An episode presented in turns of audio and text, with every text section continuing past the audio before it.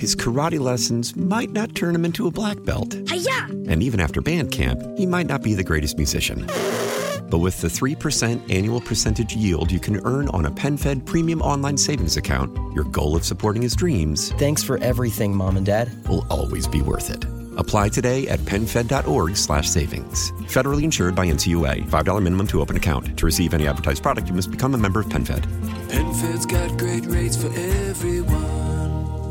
Why? Why? If you have T-Mobile 5G home internet, you might be hearing this Why? a lot. Why? Every time your internet slows down during the busiest hours. Why? Why? Because your network gives priority to cell phone users. Why? Good question. Why not switch to Cox Internet with two times faster download speeds than T-Mobile 5G home internet during peak hours? Okay. Stop the whys and visit cox.com slash 5G home for details. T-Mobile prioritizes certain T-Mobile phone users over home internet users during times of congestion. It's called the Safe Act, a package of law enforcement measures approved by the Illinois legislature back in January of 2021, with various provisions coming online at various times. Backers hail the passage as long overdue reforms. Many law enforcement officials feel somewhat differently. This weekend, we're going to get their view. Hello, I'm political editor Craig Dellimore, and this is At Issue.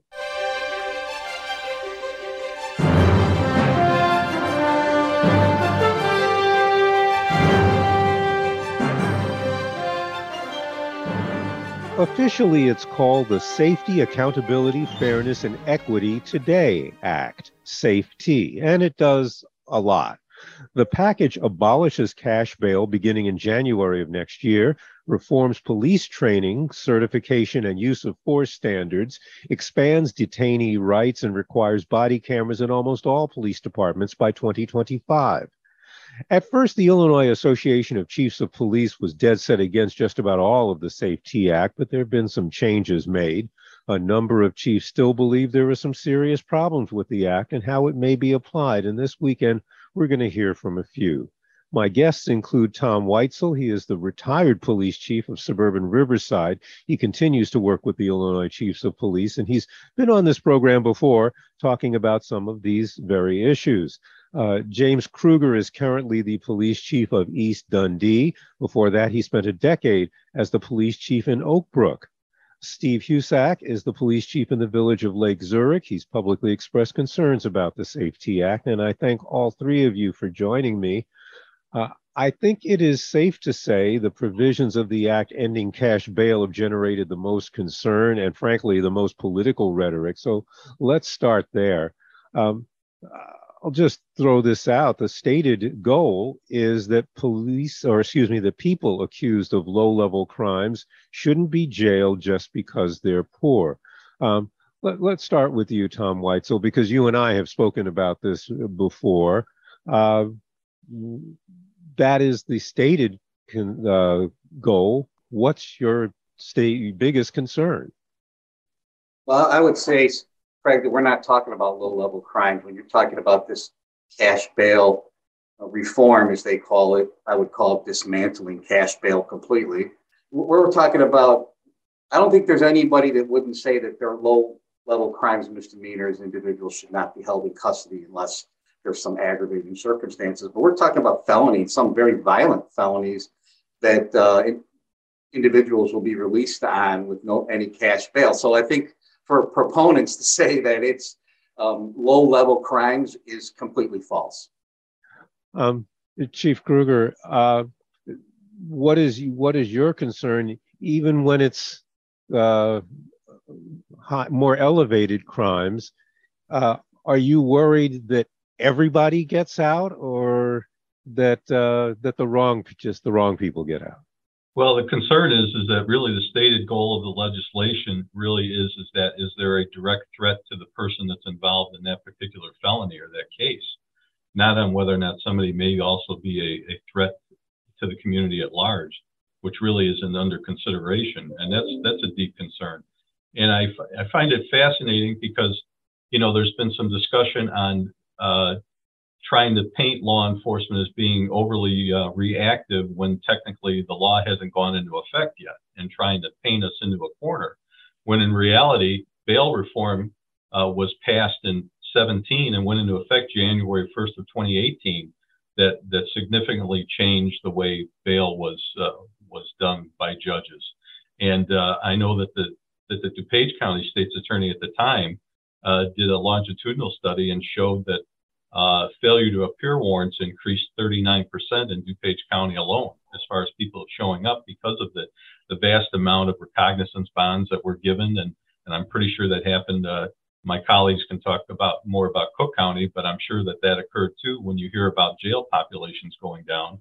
And then this whole red herring about the low level shoplifter getting locked up for months. And that really hasn't occurred for many, many years, if it ever really occurred, unless there was somebody with a significant criminal history and, re- and a repeat offender. Uh, so these low-level property crimes that, that people are trying to, especially in elected office, are trying to use as a as a mechanism for, uh, I'll say, sympathy towards this this law. it Really, I don't think exists. But you know, just to uh, go back one quick thing on, on something you had mentioned from the beginning is is that the, the Chiefs Association really looked at and were uh, all on board for reform. I think our concern was that the way that it was portrayed and the way that it was passed without any kind of law enforcement uh, participation really was our, our main concern. But we, we recognize that there are several things in the law that are helpful to us as well and some things that we needed to work on.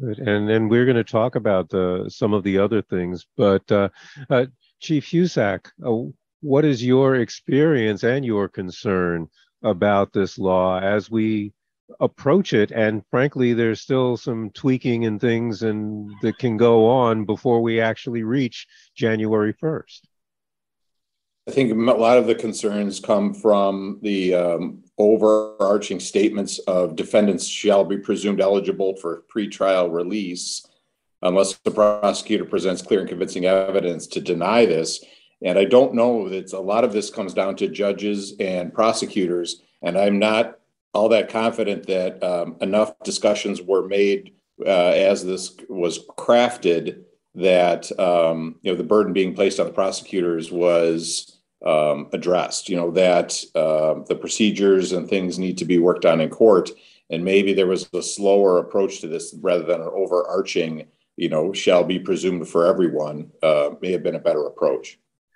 Um, let me ask, and any of you can and answer this one.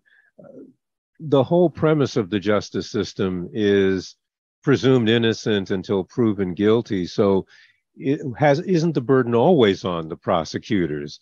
Uh, and I'll tell I'll quote from what the uh, Illinois Network for Pretrial Justice says, and, and basically is if a person is found to pose a danger to someone else or is deemed a flight risk, a judge will still be able to jail them pre-trial.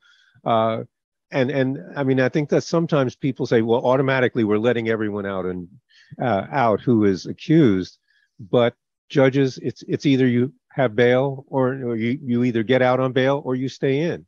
Um, is that not a natural thing? And don't the judges have the power to do exactly what you're saying? Um, See, can, Chief, Chief Kruger. I don't believe that the infrastructure is in place yet in order to, to maybe give a fair assessment for a judge. You know, I had been part of the pretrial uh, commission uh, that the, that the uh, Illinois Supreme Court had put together uh, back when I was president of the association. And there was this whole presumption that there would be a risk assessment or an analysis of these individuals as they go up in front of a judge. And just you know, a, a, typical in the at least in the collar counties is somebody would get arrested uh, and charged. Uh, if it was a, a, felony, then it would go through felony screening with with that county state's attorney, and then they're brought before the judge in the morning, or a lot of times it's by video now, especially after COVID. Uh, and somehow that judge is making that determination. You know, could be eight hours later, 12 hours later, and where is the staffing and the infrastructure in order for them to even get a risk assessment other than just running their criminal history. And I think that's that's a big issue. And uh, as far as are they evaluated? Have they been interviewed? Uh, has other factors been put involved? Has the victim been interviewed? So I mean, it it sounds great, and and the presumption of innocence is absolutely in our Constitution, and and I, we all completely believe in. Uh, but I don't know how that in, you know, that effectively is done operationally in, in a manner without putting people at risk. Hmm. Can I Chief Weitzel. on that, Craig? Yeah, sure. Tom you know, Weitzel. He's absolutely correct. And in Cook County, it's already a complete debacle. So the, the, the bond courts in Cook County, you cover them, you know that it, they're already letting people out all the time um, when they shouldn't be releasing them. The, the pre-trial, first of all, the state's attorney only has 40, 48, we only have 48 hours to get that defendant to bond court anyways. And the state's attorneys don't have enough time to really present the correct information. And the pretrial services in Cook County are supposed to already be doing a threat assessment to the community. And that's under secret. They, we don't know what forms they're using. It's not, uh, they don't, have, they even pretrial services doesn't have enough time to prepare do nothing more than run criminal histories. They don't check the ties to the community, how many bond forfeitures they've had, what is their criminal history, what's their criminal history outside the state of Illinois. You know, there's a lot of stuff that takes time that already in Cook County is not happening. So I, I don't believe that that statement that you made earlier by proponents is accurate at all. Hmm. Um, I know that uh, Will County State's Attorney Jim Glasgow said that people will have their bonds extinguished in uh, in the uh, Will County courts, and that they'd have to be freed. I, that doesn't sound like something that that that uh, the law would necessarily anticipate. Uh, uh, Chief Husak, uh, are you worried that you're going to have to open the gates or open the doors uh, at your jail? Well, that that's handled through the county. So we're yeah, in Lake true, County, but... so that would be handled through the county, and it may be going forward, or the current people uh, being held that can't make bail uh, could be released. I think some of the concern has to do with um, as um, you know, lack of cash bail uh, gets into the system in 2023 that there could be um, obviously the the big concern or the the the threat is you know will there be more um, crimes committed by people out that um, that wouldn't be held uh, accountable?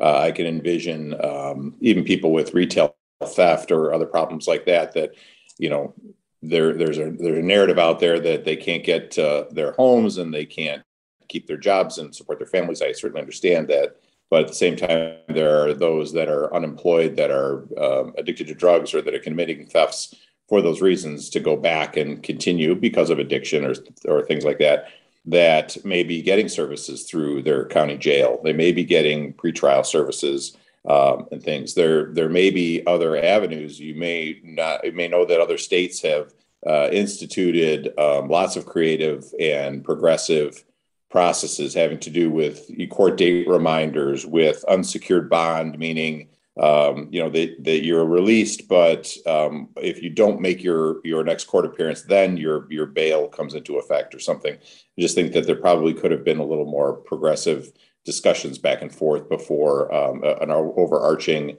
um, you know pretrial release. Right. I, I, should mention because uh, anyone who's been listening to the program regularly will know two weeks ago we had on uh, some groups uh, that are operating in Cook County uh, that specifically are offering services to people who are being released on their own recognizance that would include drug counseling, job counseling, housing assistance. Uh, so some it seems that some infrastructures are trying to be put in place, but uh, I think that's interesting that and and can that be done between now and January? Can you see more organization of uh, how pretrial uh, information is handled and and handled in the courts? I mean, are you hopeful? I think on I, I think unfortunately, as Chief Kruger had mentioned, the infrastructure I don't believe is there uh, in any of our counties, whether it's you know Will, Kane, DuPage, uh, Lake, or Cook. Um, certainly, we can be optimistic, but I unfortunately think it's going to have to be something that happens after this is rolling and it's determined what is a crisis or what are the services. Everyone's already stretched so thin. You talk about crisis intervention training for officers. You talk about trying to keep uh, mentally ill or addicted people out of the criminal justice system and or jail, local county jails. Um, it it's unfortunate and it's part of our reality, but it's also a far reaching thing besides just local law enforcement. What are the other organizations? As you mentioned a couple weeks ago, sounds like great work to be done and job counseling and housing counseling, but um, it, it's a resource issue. Indeed. Um, and one other thing, whenever we've talked to, uh, at least in Cook County, the chief judge's office, I always get the statistics that show somewhere between 1% and 3% of people released pre-trial uh, accused of violent crimes commit more violent crimes. I will be the first to acknowledge 3% is still a lot. Uh, you know, if it's 100 people are released, three of them are going to commit violent crimes. That's still violence in the community. But is the solution to hold many more of them is is the question that I am always asked. Uh, Tom Weitzel? You know, you bring up a really good point. So I don't know if you saw, but last week the mayor's office in uh, New York hired an independent company to evaluate the statements made by proponents of no cash bail in New York City. They had put out a press release that said 2% over the period since the bail reform in New York had done repetitive crimes. Uh, the mayor's office did a big press release. If you saw it, 20% is the actual number. And of that 20%, they committed 32% of the repetitive crimes. And then the proponents came out and said, yes, they're correct. It wasn't 2%, it was 20%. So that, that number being thrown out by the chief judge's office, I think, is completely misleading. Uh, it's not factual.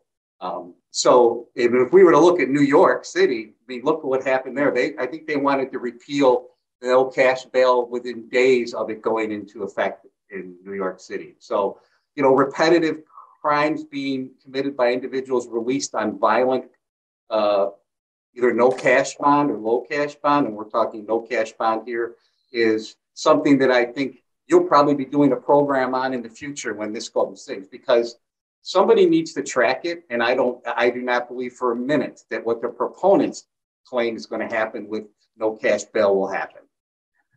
You're listening to WBBM News Radio's At Issue. I'm Craig Dellimore. We're talking about what some call criminal justice reform.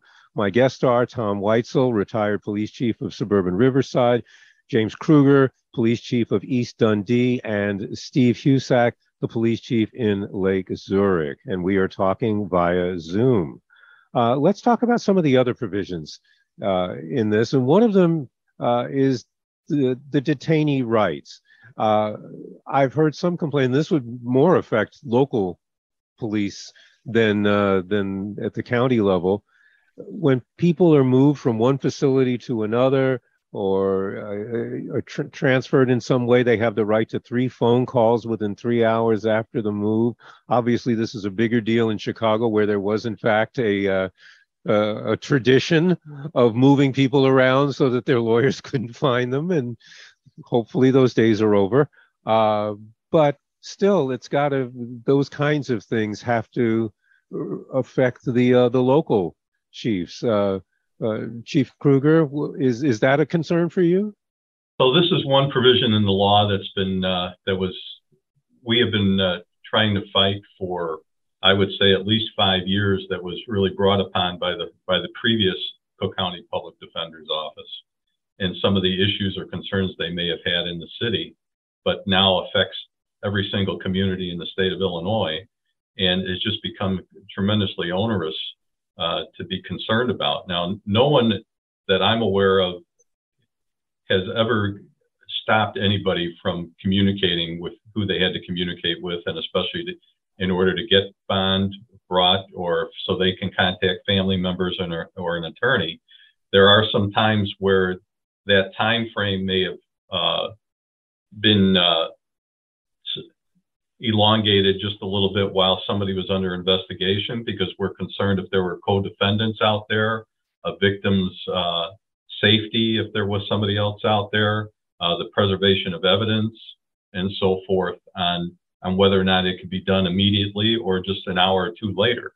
Uh, but no one was going to be held, uh, you know, for a significant amount of time uh, without them being able to communicate. And just some of these stories that you hear, you know, whether or not I'm sure some may be factual, and I'm sure some of it's a little bit of urban legend uh, that occur in, in, the city of Chicago. Then the entire state is then painted with that brush, and it's just uh, very unfortunate where uh, we've worked to really try to uh, do as much as we could with the law, and we still think that there are some provisions that we need to fix in in ensuing trailer bills to try to uh, try to smooth that out. But just to show you that bill originally said at time of arrest, well, somebody could be in the back of a squad car for for 20 minutes, or especially these small communities, there may only be two or three officers working, and if there's a big incident that occurred, they wouldn't even be able to be transported for a while, or uh, you know, because of officer safety issues, they don't have enough in order to have somebody come out and start booking somebody or giving them the opportunity for a phone call. So it's it's great when you're talking about a big city and lots of personnel and booking people and and everything else. But then when you look at the smaller communities across the state, uh, it's not always that simple. Let me move to another issue: use of force. Uh, that is another major part of this uh, legislation, and the standard in the bill, as I understand it, is deadly force. Police can use deadly force to protect themselves, or if a suspect is likely to harm others and can't be caught later, uh, is how I was reading it. Uh, is that is that okay, uh, Chief Husak? Well, I, th- I, think as the Chief Kruger had mentioned, um, some of the things have been worked on with trailer bills to uh, smooth out this language. I think is very, very admirable, both legislation and by driven directly by the Illinois chiefs. Um, so certainly the use of force, uh, some of the things were a little extreme in the first version, and now with trailer bills have come back around. So certainly use of force objectively reasonable and following uh, case law is always the way we want to go. Some of the terminology in this statute did not comply with uh, federal standards and with case law. So those things have to make sure we have consistent language. But certainly, um, use of force uh, follows all of that, follows uh, the case law that's out there. Uh, there's a flat ban on chokeholds. Uh, is is is that okay? Um, Choke, chokeholds had been uh, prohibited for a number of years. It's already um, policy. So to address it here is, is kind of redundant. Um, I certainly understand uh, why based on national events. Um, but at the same time, that's that's already in place. Our policies already reflect that. So really, it's one of those things that's that's uh, kind of a mood issue for us. Hmm. Uh, another issue in the uh, in the law: body cameras. Uh, I, I, would imagine that depending upon your department and how much money it has, uh, this can be either you know you some of you are probably already doing it, and some of you it would be difficult. Um, what's the what's the overall feeling, Tom Weitzel? Well, when I left Riverside about a year ago, we were going to body cameras, and yeah, it was financially difficult, but you know, our, our elected officials knew it was something that was important and we had budgeted for it and, you know, we had already started the implementation. In fact, small communities for sure are going to have a difficult time, but there are grants out there. And I do believe that most municipalities, uh, city, and village managers, and elected officials know that it's something that's important. So you're going to see all the agencies comply with that. And to be honest, I didn't see any pushback from my officers when I was still employed. The squad car cameras that we've had for 15 years, never the officers never had a problem with those. I think that in most cases they backed up the actions that the officers took. So I I, I saw that as not a really big issue myself. Um, the only problem I had with it was sometimes they wanted to expand it to special operations such as uh, you know cameras being used in certain situations for hostage barricade or SWAT operations. I think we needed to refine that. But overall, I think that body cameras to me was a was a, not, a non-issue. Hmm. Chief Chief Kruger, uh, what what uh, is your feeling about the body cameras and the expense?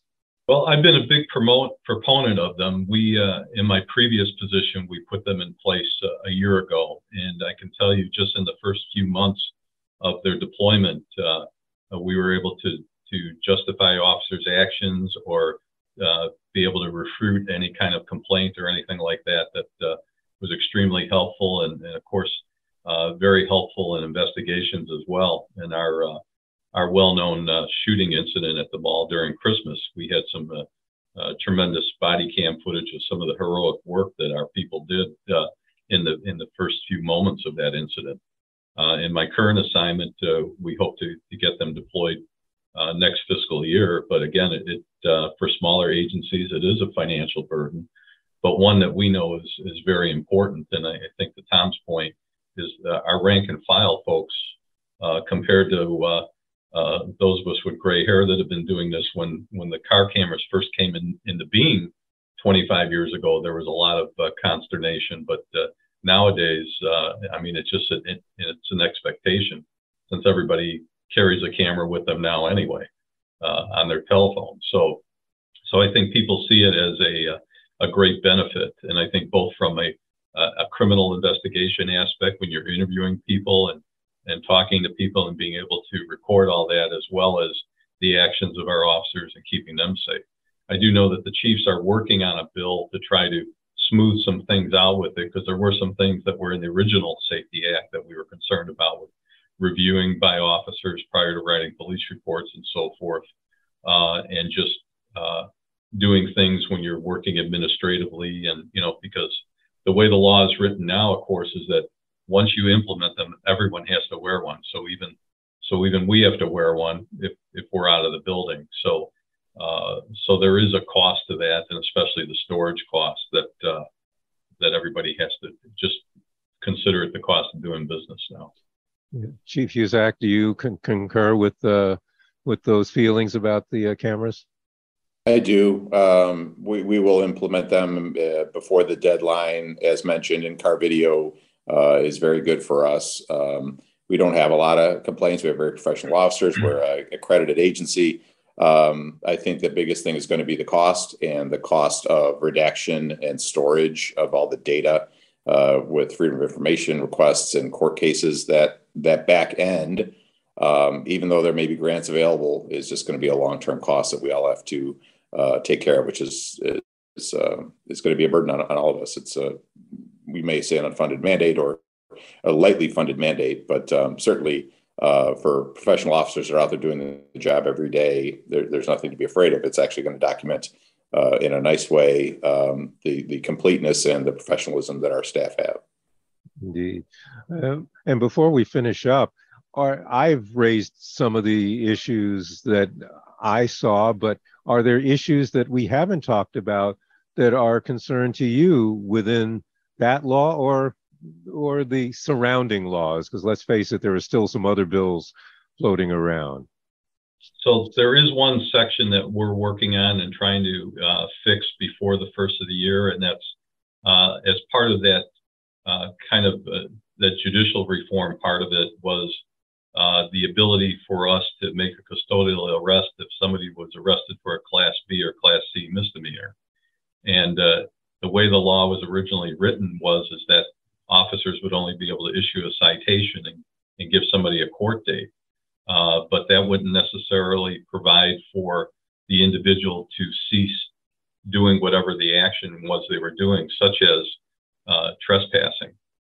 You know, somebody was trespassing in your in your front yard, uh, and the police were called, and we if we could only give them a citation for it and then drove away, uh, well, that person is still in your front yard, and so there were some practical pieces to that that we were concerned with with public safety and having the ability to at least make a custodial arrest to be able to remove the person from uh, from your property, and then more likely than not, they'd be given an, a recognizance bond or they wouldn't be held.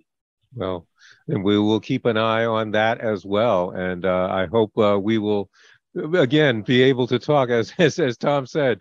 We may be talking about this for a while. Maybe we can uh, get back together in a year after all of this is in effect and uh, talk about how it's going. So thank you very much to uh, to uh, James Kruger, the police chief of East Dundee, Steve Husak, the police chief in Lake Zurich, and Tom Weitzel, the retired police chief of suburban Riverside.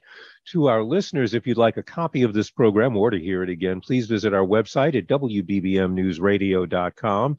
You can also find our podcasts on Audacy.com. We'll be back next week with another edition of At Issue, and I hope you'll be listening. Until then, I'm Craig Dellimore, 1059 WBBM. His karate lessons might not turn him into a black belt. Hi-ya! And even after band camp, he might not be the greatest musician. But with the 3% annual percentage yield you can earn on a PenFed premium online savings account, your goal of supporting his dreams Thanks for everything, Mom and Dad. will always be worth it. Apply today at penfed.org slash savings. Federally insured by NCUA. $5 minimum to open account. To receive any advertised product, you must become a member of PenFed. PenFed's got great rates for everyone. How powerful is Cox Internet? Powerful enough to let your band members in Vegas, Phoenix, and Rhode Island jam like you're all in the same garage. Get Cox Internet powered by fiber with America's fastest download speeds. It's internet built for tomorrow, today. Cox, always building better. Cox Internet is connected to the premises via coaxial connection. Speeds vary and are not guaranteed. Cox terms and other restrictions may apply. Analysis by Ookla Speed Test Intelligence Data. Fixed median download speeds. US Q3 2023. Celebrate and save at Ashley's anniversary sale. With hot buys, your choice of colors starting at just $3.99. Ashley Sleep mattresses starting at $2.50. Plus, receive a free adjustable base with select mattress purchases. And shop top mattress brands like Stearns and Foster, Tempur-Pedic, Purple, and Beautyrest Black with 60-month special financing. Only at Ashley. Subject to credit approval. No minimum purchase required. Minimum monthly payment, down payment, tax, and delivery may be required. See store for details.